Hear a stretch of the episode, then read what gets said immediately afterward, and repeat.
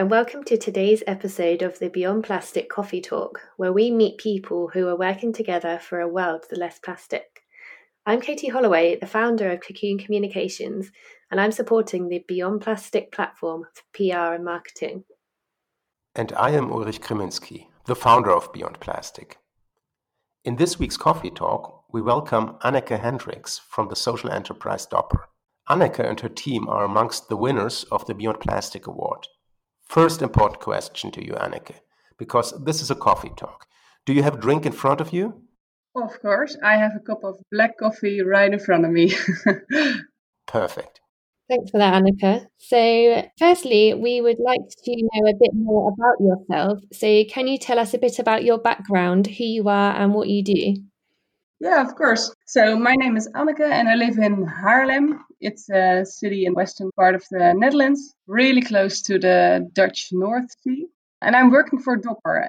Dopper is a Dutch organization that sells reusable water bottles and this bottle is on a mission. By means of this bottle, we try to empower people to choose reusable water bottles. And we don't only do so by bringing our bottle to the market, but we also educate people about the importance to uh, choose reusable, uh, also by creating awareness campaigns. Within Dopper, I am in charge for education, partnerships, and impact investment projects for a couple of years now and really enjoying it. So, what motivated you to work for a social enterprise? Have you always been personally interested in sustainability? Sure. I, uh, I think, in a way, I've always been interested in sustainability. When I was working for a few years, I decided I can also contribute more on a daily basis. And I realized that the plastic problem is so big, and sometimes individuals can feel pretty overwhelmed or powerless. And what I like about a social enterprise is that a lot of them are focused on the solution instead of the problem uh, in a very creative way. And at the same time, social enterprise is very entrepreneurial. So I thought that might be for me the best fit. So, can you tell us a bit more about the Dopper Changemaker Challenge Junior, how it began, and more about the challenge and what's involved? So this challenge is to empower children to contribute to solutions to the issue of single-use plastics. And we wanted to make a very fun competition around it. What we realized, and also what we heard very often, is that children are thought about the plastic problem. They tell us that they want to be a part of the solution.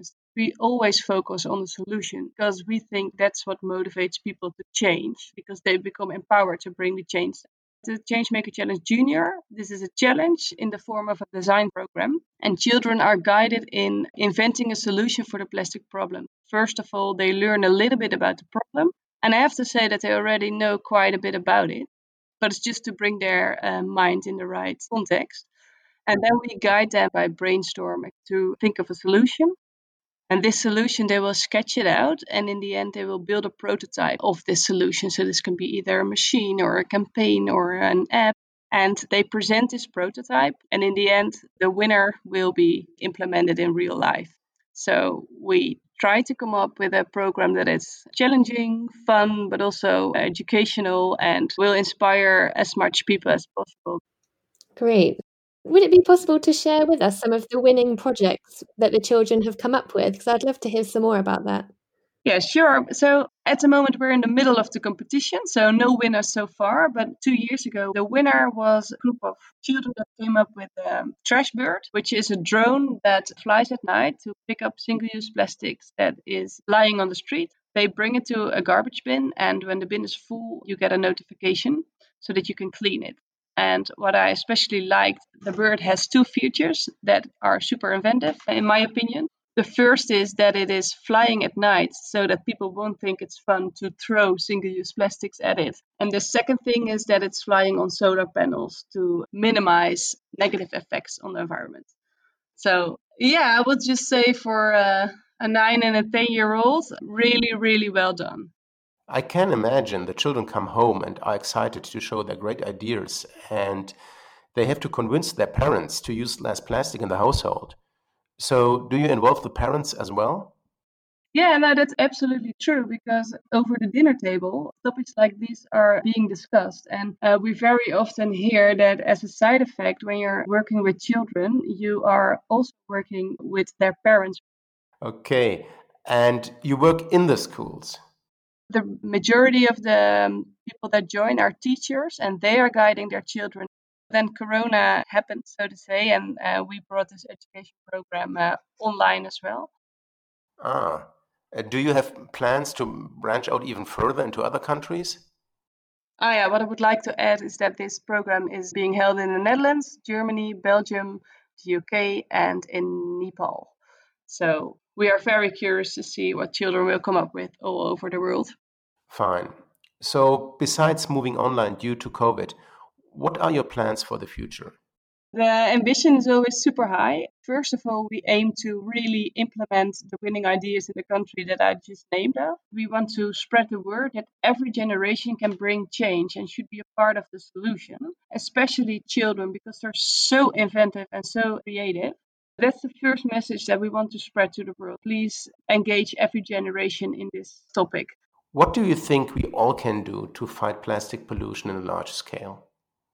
Well, the first thing that comes up in my mind is really action on all levels, so big and small. For example, the EU measures that are coming up in 2021, but also on a small scale. If you are an enterprise, you can take the responsibility to innovate and, for example, to motivate your consumers to choose more sustainable. I can also go on investment opportunities in startups that are working for this cause buyers can buy more responsibly. On all levels, action is needed. And also on the positive side, a lot of good things are happening.